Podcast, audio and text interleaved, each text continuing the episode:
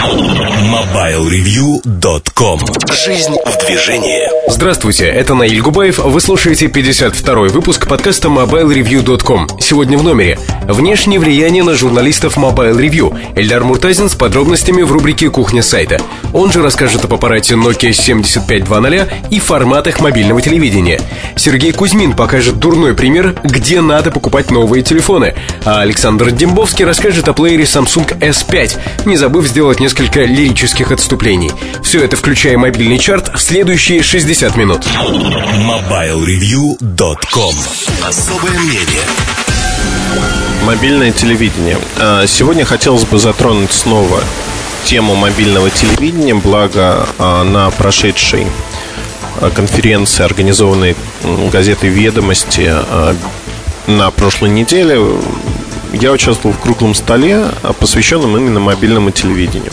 И вот тут э, возникло несколько вопросов интересных достаточно о том, что происходит в этой области в России э, и что будет происходить. Э, если кто-то не знает, то в стандарте DVB-H, это стандарт, который будет развиваться в России, видимо, а, так же, как и в Европе, его активно продвигает компания Nokia, в отличие от DMB, за которым стоит Samsung. А, стандарт DVB-H уже, по сути, принят как а, регуляторами в Европе, как один из основных стандартов мобильного телевидения в будущем в Европе. MediaFLO в США это практически, ну, есть свои плюсы, есть свои минусы, но это практически DVB-H в той или иной степени. Да, оговорюсь тут с некоторыми изменениями, чтобы ревнители частоты сравнения стандартов не заклевали меня, но э, по сути абонент получает то же самое. Если говорить о целесообразности введения DVB-H в России, то тут э, это вопрос. Потому что стандарт DNB, э, который предлагается на сегодняшний день, а он значительно дешевле. И э, представитель э, Теленора сказал достаточно хорошую вещь, фразу, которая мне запала в душу. Для того, чтобы покрыть э, DMP вещанием Норвегию, требуется порядка 8 миллионов евро. Для того, чтобы сделать то же самое в стандарте DVB-H, требуется порядка 160 миллионов евро. А при этом пользователь получает принципиально сравнимые услуги. Ну, наверное, да, если мы будем судить с позиции и с точки зрения э, финансовой обоснованности вложений тех или иных, то мы сразу уткнемся в то, что надо ставить DMB и не думать о чем-то другом. В реальности все это лежит в политической плоскости, не в плоскости технологий. Все решения принимаются а, из, исходя из аспекта, что станет массовым стандартом. И сейчас все компании практически, а, выпускающие инфраструктурное оборудование, терминалы, все компании стараются ориентироваться на один стандарт, не распылять свои силы. Многие приводят в пример а, GSM рынок, когда была война различных стандартов, и в итоге все все равно пришли к GSM но силы были значительные, потрачены, разбазарены, можно сказать, на войну. Войну стандартов на первом этапе. Сейчас компании пытаются избежать именно этого момента. Если говорить о терминальном направлении, то, безусловно, большинство производителей, подавляющее большинство, ориентируются на стандарт DVB-H. Терминалы – это как минимум половина успеха мобильного телевидения. Без терминала пользователь не сможет увидеть, а что это такое, что такое мобильное телевидение в принципе. Если э, мы порассуждаем о том, что же в России нас ждет, э, то представитель системы масс-медиа – это дочка АФК-система, то есть компания, входящая в холдинг, так же как МТС, Skylink, ряд других компаний.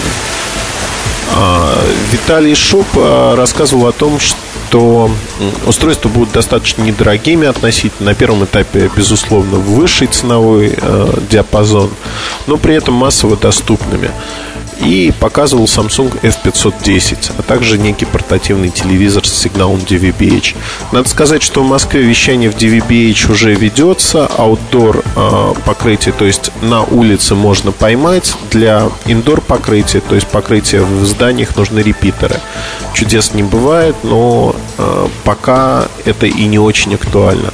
Если говорить про Система масс-медиа – это компания, которая заточена на предоставление услуг мобильного телевидения, создание контента для него, в частности, так или иначе, работу с партнерами и ведет уже достаточно давно разработки а, в этом направлении. Сейчас руководит ей Ильдар Разроев, и я думаю, что он зарекомендовал себя и в Мегафоне, и в Евросети как крайне хороший специалист, и до того, и в Дельте. А, Эльдара я знаю очень давно, и мне кажется, что с его подходом многое может получиться. Проблема сегодня заключается в том, что дешевых устройств нету. Более того, каждый производитель, а, если мы говорим про DVB-H терминалы, их не производят массово и начнет производить их там в 2008 году одну-две от сил три модели, если мы говорим про Nokia. Почему именно так? Почему не много терминалов? Почему не хотят производить много терминалов, хотя казалось новый рынок, новые возможности?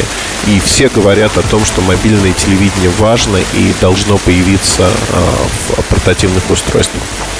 Причина очень простая. Мобильное телевидение развивается скачкообразно, и э, на сегодняшний день мы имеем не так много э, компаний, операторов, которые э, требовательны э, в этом аспекте и требуют большого разнообразия моделей. Им хватает одной-двух моделей. Э, вторая проблема заключается в том, что по сути в линейке производителя есть два аппарата. Есть обычный аппарат, есть аппарат с DVB-H приемником. Так вот, разница между ними в цене, розничной цене, будет составлять где-то 100-120 долларов. Причина очень простая. DVB-H приемник а, сам по себе, его оптовая стоимость колеблется от 2 до 6 долларов. А, это с учетом антенны, корпусирования и всего-всего-всего. Но а в реальности в розничной цене это выливается в 100, 120, иногда 150 долларов разницы. Почему? Да, все очень просто. А, выливается эта разница, такая оглушительная, за счет того, что модель с DVB-H приемником не массовая. Если модель обычную можно произвести достаточно массово и на эффекте масштаба, скажем так, сэкономить, позволить удержать низкую стоимость, то на а, аппарате относительно нераспространенном это невозможно сделать. Соответственно, такие аппараты производятся под конкретных операторов, под конкретные сделки в конкретных количествах, которые оговариваются. Их не производят про запас. Это не имеет смысла. Это лишено смысла для производителя терминалов. И э, это основная проблема сегодня. Потому что если мы говорим про российский рынок, э, то здесь возникает э, интересная коллизия. Коллизия, связанная с тем, что вы приходите в салон связи и вам говорят, а вот у нас появилось мобильное телевидение. Вы сможете смотреть первый канал, второй канал, третий канал без рекламы, например. А нужно ли это вам? Скорее всего, нет. Вы э, не готовы будете заплатить 700-800 долларов за аппарат, а, который интересен достаточно, но, в общем-то, вам особо не нужен. Просто за возможность смотреть где-то в машине в пробке э, телевизор. Э, с непонятной перспективой первое время смотреть его дома. Для теки это интересное предложение, для массового рынка отнюдь нет. А контента, специально созданного для мобильного телевидения, сегодня в нашей стране не существует. Это достаточно затратное мероприятие, затратное со всех сторон и производство, продакшн, э, сериалов, новостных программ. То есть э, Плюс это конкуренция с традиционными контент-провайдерами, тут возникает очень много коллизий, которые разрешить в короткие сроки не получится. Поэтому говорить о том, что человек, придя и увидев мобильное телевидение где-то в салоне связи, скажет «Вау!» сразу, вот «хочу», не сходя с места, готов платить любые деньги, наверное, этого не произойдет. А, более того, а, в Европе, где запущены сервисы мобильного телевидения, как DVB-H, так и DMB, можно говорить о том, что наибольшую популярность а, такой формат получает в странах, где распространены а, портативные устройства, позволяющие а, смотреть видео, то есть смотреть картинку, где есть подобная культура. Это, например, Италия. В Италии очень популярны MP4 плееры, крайне популярны. Эта популярность выливается в то, что люди действительно хотят э, смотреть картинку, в том числе телевизор. И портативные телевизоры для машин в этой стране популярны. То же самое э, с мобильным телевидением. Оно относительно популярно. В нашей же стране такого опыта, к сожалению, нету. Поэтому придется воспитывать этот опыт. На это уйдет достаточно продолжительное время.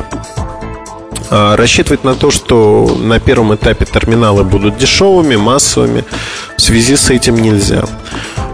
Другая проблема, связанная с цифровым телевидением и с терминалами для него, а, наверное, может быть описана так. В пределах двух-двух с половиной лет ни один из производителей не готов делать терминалы массово и без определенных заказов со стороны операторов.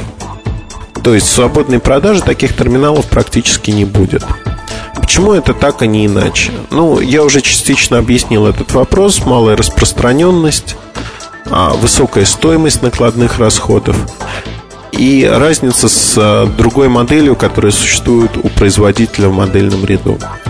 Казалось бы, это шанс для небольших компаний. Например, говорят о том, что Саджем будет выпускать такой аппарат, крайне недорогой, он станет массовым и прочее, прочее.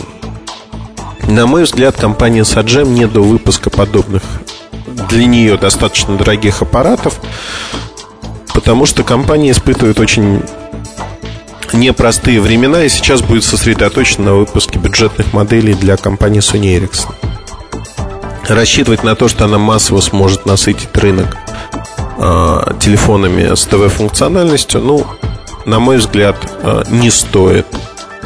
Э, вряд ли это случится. Хотя, с другой стороны, можно посмотреть, можно подождать и увидеть, что этого все равно не произойдет. Хотя, кто знает, возможно, какие-то пробные партии будут поставлены.